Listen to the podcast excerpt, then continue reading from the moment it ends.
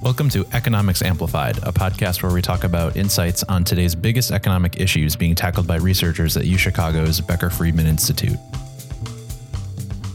In this episode, we talk with John Taylor of Stanford University and Harald Uhlig of the University of Chicago, who organized a recent conference that brought together scholars from around the world to write a second volume of the Handbook of Macroeconomics. First written 15 years ago, the handbook was designed to be a comprehensive resource on important concepts governing the course of macroeconomic research.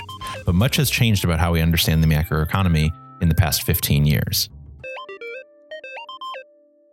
John and Harald gathered experts from across the research spectrum in order to produce a new volume that reflected the course of macroeconomic analysis as it stands today, in the wake of a financial crisis we're still trying to understand, as well as in the advent of advanced computational techniques and vast untapped datasets. The conference took place in two parts. The first hosted by the Hoover Institution at Stanford University in early April 2015, followed by a second three day conference here at the University of Chicago several weeks later. At the conclusion of that second conference, John and Harald sat down with us to explain what it means to collaboratively write a comprehensive handbook and what they learned about the current state of macroeconomic research in the process. So, how are you guys doing? How do you feel about how the conference went? Good. I feel good. We haven't chatted about it, but it was good. I mean, we're going to look forward to looking at the papers and thinking more about it. But I, it was a wide range of topics, which reminds one how diverse the field of macroeconomics is.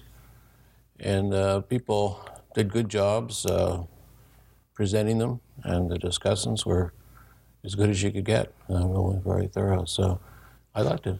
Good. Yeah, the challenge with a handbook like this is always for authors to actually, you know, eventually write the chapter so I thought having these conference was brilliant. As, as one discussant put it in the conference, it, it was a little bit like midterm, and hmm. you know, there's nothing like peer pressure to deliver something. So many authors, you know, a few days before the conference, eventually actually delivered yeah. you know, a, a, a, written draft, and everybody, you know, had something at the conference. Many of these things, you know, maybe not fully worked out, but interesting and thoughtful making progress. So now we have something there, and, and, and now authors can finalize it for the final version. So I was very impressed with what authors had to say and what discussants delivered. Great. Um, given you know you have a, a, huge array of speakers, a huge array of topics being brought into the macro context, did you see uh, a common thread through um, some of the updates that people were making to older lines of research or newer lines of research that were being brought into the volume? I think, as we expected, there was a lot on the financial crisis and slow recovery and how that uh, should affect your thinking about models uh, and assessing the adequacy of models that were there before. And I think that may be a theme that's most common, actually, because so much has happened since the last one, but just in general, a lot of things have happened in the economy. So people were trying to explain uh, why we had that sharp drop in the in the Great Recession, uh, seeing whether, say, the models that the European Central Bank uses are adequate or where they need to be changed. They one one paper tried to say, well, suppose we um, modify that model to include more of financial frictions. Would it work better? And the answer was, well, only a little. and so it, it, suggests there's some more thinking to do about that. But I'd say that's probably a, one big common theme. And, and, it was no accident either, right? I mean, there's, I mean, the macroeconomics has changed so much since the last handbook came out not only that, but we also had the big uh, you know, financial crisis that had led a lot of macroeconomists uh, rethinking many issues in, in macroeconomics, or at least uh, maybe coalesce more around themes that were there before to some degree, but but you know had now attracted many more researchers. And so when we sat down and, and thought about which chapters to include, you know, we, we, we thought hard about you know, having more chapters on you know, financial markets and the macroeconomic, for example, you know, which is a theme that, that, that emerged. But also chapters on, uh, you know, new Keynesian dynamics, fiscal multipliers, fiscal crises, which right now in, in, Europe, for example, you know, play play quite a role, but also play a role in the United States. So many of the issues that that recently um, you know, surfaced in terms of real events and that have led to you know changing the research agendas of some of our colleagues out there and led to new developments in macroeconomics are reflected in these chapters. You know, partly partly by our choice, I would say. Mm. Yeah, yeah, but we try to reflect what's going on in the field and, mm. and uh, as best we can choose topics that reflect that. There's also things that have happened over time that are kind of unrelated to the crisis. Which you know, the world goes on in other ways. One thing I picked up, I don't know if, if Harald would agree, that it seems like there's many more papers or models, at least, that have some kind of a price and wage rigidity in them, at least compared to mm-hmm. uh, 15, 20 years ago, where right, it was much, much more common to have real business cycles only.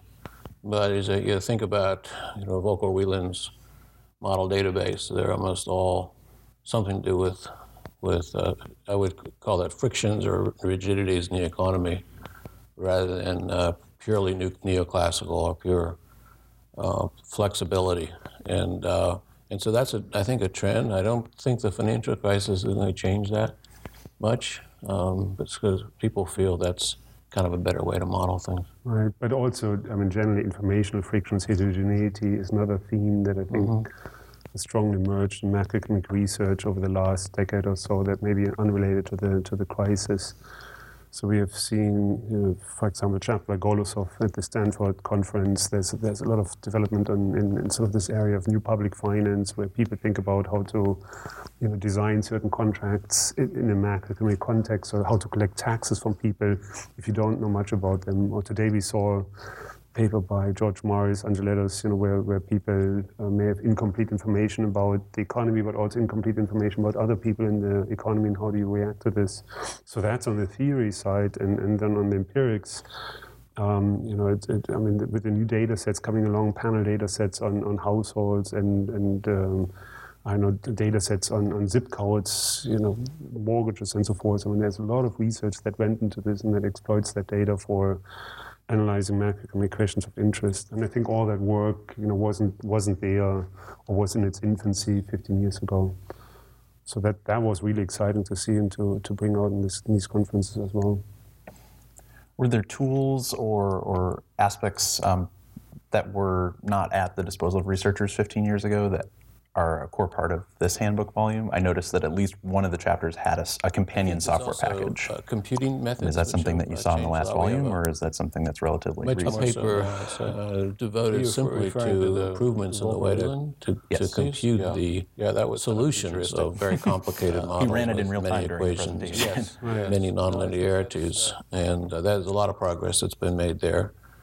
Th- there's also on the statistical side we had some papers that have new ways to summarize and characterize data, sort of sort of part of the big data movement, and um, that was a the Stock Watson paper mm-hmm. talked about how you know analyzing literally thousands of data series to sort of get a sense of where the economy is going. That's all new. I mean, in terms of solving these models, I mean that that has. Uh, progressed dramatically since the last handbook. I would say it's. I mean, I think some of the ideas were already there. In fact, there was this very forward-looking numerical solution method by Santos in the in the previous handbook. I, I feel, but nowadays it's you know using Dynare and using some of these tools that are out there, it has become you know reasonably easy for researchers to take a medium-scale model and just calculate the solution to that and you know, um, and, and, comparing them. And it, it's now becoming even easier with the Volker Wieland's macroeconomic database. So people take the next step, including heterogeneity, including nonlinearities, uh, you know, linking it to asset prices. And so I think that that opened up a whole bunch of possibilities that just didn't exist 15 years ago. One thing that I think uh, people may not realize about macroeconomics are these fields within it that are quite uh, different and unusual. So, just one is we had a paper called Family Macroeconomics. And the point was that if you're going to analyze the whole economy, macroeconomy, you sort of have the sense of what not just individuals are doing, but what families are doing and how the family structure has changed, the role of, of women in the uh, labor force over time. And maybe that's part of the explanation for the declining labor force participation rate of among men. So Michèle Tertilt And Matthias Doepke did a great paper on that. And um, it's quite striking if you think about it. That, that's completely new. There's really, actually, I sometimes trace it back to Gary Becker uh, here at Chicago. He, he gave his presidential address to the American Economic Association way back when. And no, he's not a macroeconomist, it was on macroeconomics. And he talked about how these things will eventually be, or should at least be eventually, influencing macro. And here they are. Another, another example, Erik Hurst, to give a paper on the time out time allocation of people, uh, what they do during the day. If, if they're not working, what are they doing? Are they working at home, or is it leisure? Are they taking time with kids? And that affects a lot how we interpret unemployment data, what's going on over the cycle. So allocation of time and then family, it's just quite remarkable how how, how things have changed, and it's it's part of the part of the world, but also part of the fact that economists have macroeconomists have, have uh, moved in different directions. So some macroeconomists, for example, also now think about global warming will impact um, the macroeconomy in the future. So that's a that's a huge topic, and we have a we have a chapter on that that, that I'm very excited about. Um, I mean, environmental changes, global warming is uh, often discussed know, by natural scientists who sort of go through the you know what happens to the, the, the, the ice caps and you know what happens to certain animals and so forth. But ultimately, um, you know, maybe care about what happens to humans, and, and judging the impact of that requires a macroeconomic model. So combining, you know, thinking hard about the, the you know the impact of global warming on the economy and on the lives of people. I think that's a that's a hugely important topic. Um, that, that deserves a lot more attention. So I'm excited that we have a chapter on this with with authors, you know, seriously thinking about this. Um, and you know, there's you know there's a chapter on, on natural experiments that, that wasn't there, that wasn't a topic that was there before. So it looks to me like macroeconomics has really branched out into you know new areas and, and new themes, and it's just exciting to watch that all. Yeah, I think the natural experiments is, is also important for people to understand. Since the financial crisis, we've also had some interventions, uh, public policy changes, stimulus packages, monetary policy is quite different. And that is kind of like a natural experiment because people, people didn't really expect it, so mm-hmm. it's different. It's almost, you know, almost like you're doing an experiment. And so this paper on natural experiments in macro focused a lot on estimating the impact of uh, one-time payments to people. They, there's a, a, way to randomize that, the way the payments were made based on Social Security information. Mm. So I think there'll be more and more on that. And it's very current, but it, it is part of this, actually a broader thing in, in economics, the notion of natural experiments, since it's not inherently an experimental science, but over the years, people have stressed, well, there are these things like the draft uh, that, that have come into play, which you can uh, find out a lot about, or a particular public policy change, uh, what happens from one state to another. And uh, that's what this natural experiments in macroeconomics is about. Um, in that similar vein, um, you know, there's a, two conferences I think what was the total presenter? Between, we had 35 between, chapters. between both. Yeah, I'm just trying to estimate. I mean, it's therefore it's at least uh, 70 people, but it's more than that. I'd say, you know, 80 or 90 people presented. Mm. Uh, I mean, that that's a tremendous amount of work. Yeah, it um, is how are you what's the process of synthesizing that into um, into chapters? I mean i know a lot of the the groundwork was laid ahead of time but you know there's a lot of active discussion as in any chicago event. Well, um, I mean, um, the, the chapters uh, were already organized in, in themes right? And so there's an outline uh, for the handbook uh, you know, from the get-go when we contacted the authors. And that, that already provides some organizing principles. Some chapters will have connecting points with each other, so we'll John and I will point that out to authors, and I'm sure as these chapters get written and redrafted, um, these authors will be in touch and, and, and, and find out uh, where the lines are, what should be in which chapter. But it doesn't look like there's a lot of overlap between these chapters, so, so that shouldn't be a huge issue. And then John and me probably have to write, uh, you know, some way of providing, a, you know, what's a coherent vision, what's one way of uh, integrating all these chapters in one big vision for macroeconomics. Kind of like an introduction. yeah, introduction, which we will do.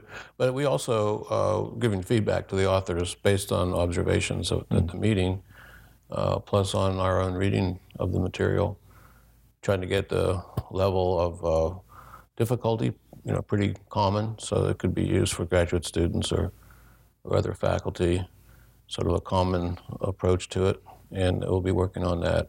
We actually have some time. We want the final, final draft to be submitted in just December 15th, and then the publisher will start working on copy editing, and I'm sure they'll have a few more suggestions. So we want to get the, the printed book out by September of next year. Is it, uh, in the first handbook volume, was it written in this way with a conference associated with it? It was actually, okay. and it's two different locations too. Yeah. yeah. It's very, very similar, uh, but again, the, the field has changed so much. It's uh, where we we look back and see, you know, what what the difference is in the papers, and there's some real classics in that volume, and uh, I'm sure there'll be some classics in this volume. Won't be able to tell uh, for some of them for a while because the field, you know, the field will develop where people start referring to them referring to the pieces. But it's like almost all the time in research, you don't know when it's being done, what's going to be the most helpful or effective or influential. Is there an inherent advantage to this approach, just where you're synthesizing so many different views together into one singular handbook? Well, compared to what? One, one thing you could compare it to is a, is a textbook. Uh, so there are some graduate textbooks in uh, macroeconomics. They're usually put together by a single or one or two authors, uh, and they are sort of picking and reinterpreting uh, things. So this is, I think, an advantage. This is actually written by the researchers, sort of from the horse's mouth.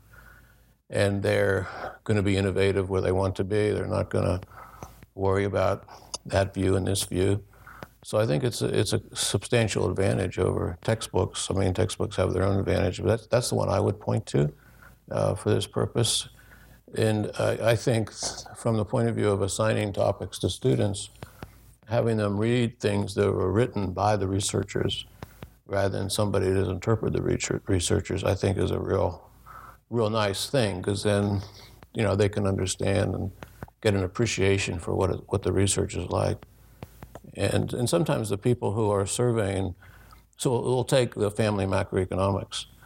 Um, it will be find, hard to find a textbook writer who'll know about family macroeconomics but the people who wrote that chapter know it cold, mm. and so they'll do, I think, almost inherently a better job. And compared to the to reading the literature, I mean, it just provides uh, such an easier access to the literature, an entry point, really. I mean, obviously, if you want to know about uh, family macroeconomics, you could read the papers by these authors and the other papers, and you may know more than, than a handbook chapter could possibly convey. But to get started on the field, uh, and get to the research frontier as quickly as possible. These handbook chapters are really, really fantastic, and it's hard to find a good substitute for that. Um, is there any work or literature that you felt it was particularly important to include for Volume 2? Um, and conversely, is there anything that you wish you'd been able to include that just you couldn't for whatever reason? Well, I think macroeconomics has expanded, and so it co- it's more diverse. It's covered more things, but you really want to have some chapters written on the models that are used for policy, and we did. We had really several that, that did that.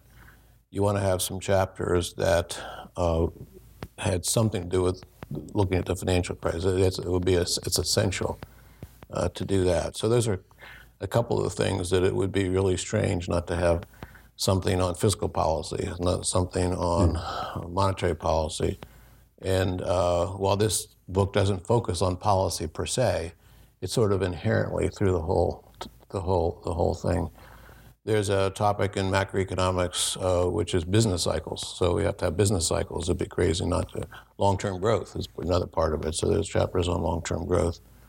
Um, in terms of missing things, we'll have to look at it a little more carefully, see what there's some chapters that are not uh, complete. They're sort of in process, and some things might be contained in those.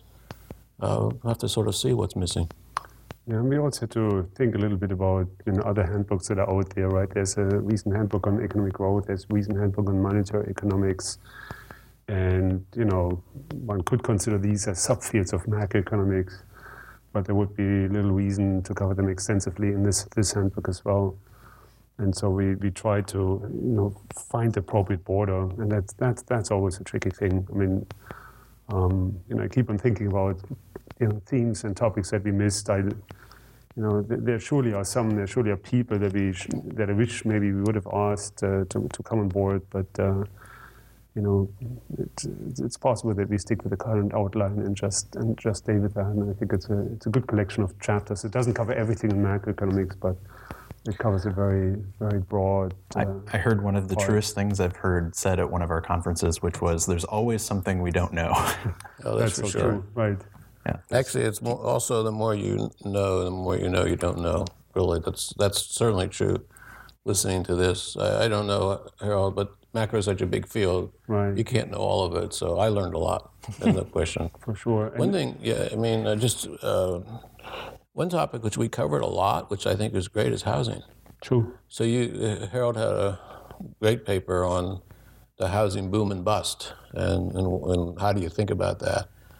Uh, Sufi had a paper here business school, Amir Sufi, about how the housing collapse affected people's consumer durable demand or other kinds of purchases, and why that maybe that had something to do with the slow recovery.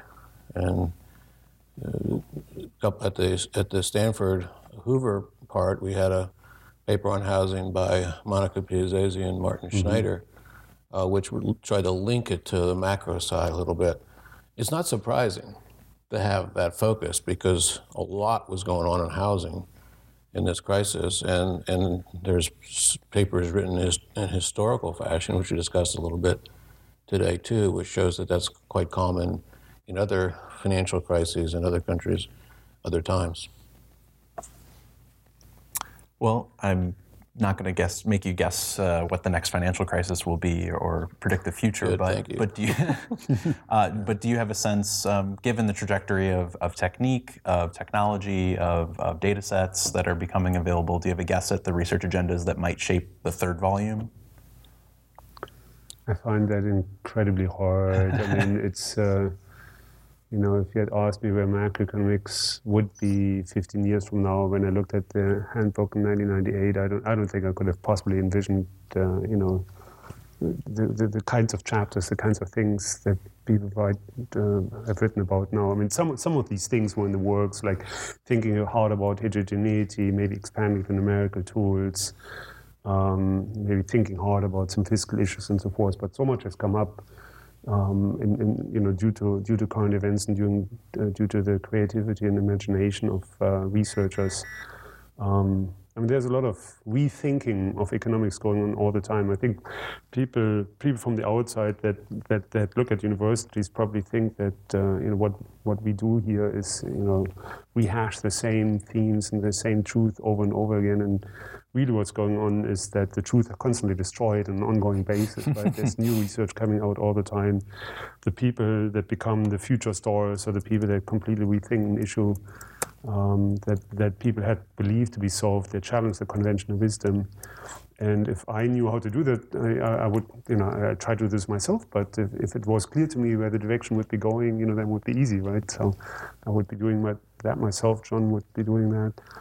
Um, so I think we will see a lot of, you know, future young emerging stars coming out, challenging what has been written in this handbook, saying how it's all wrong, and coming up with new insights, and that will make the next handbook, you know, all the more exciting. Great. Um, so when it sounds like we can get it in 2016. That's the hope. Yep. Yeah, hopefully. We're on track. Uh, the, uh, this this process of having the conferences, as Harald mentioned, is a real deadline and a, a real catalyst to getting people's thoughts on paper and uh, getting a first round of, of constructive critiques. And I can I, I can now see it getting done. Thanks for listening. You can find more episodes of Economics Amplified on SoundCloud, iTunes, YouTube, and on our website. Our theme music is by Boris Mann 2, whom you can listen to on SoundCloud. The Becker Friedman Institute for Research in Economics advances inquiry that illuminates our choices, our economy, our society, and our future. To learn more about the Institute, visit bfi.uchicago.edu.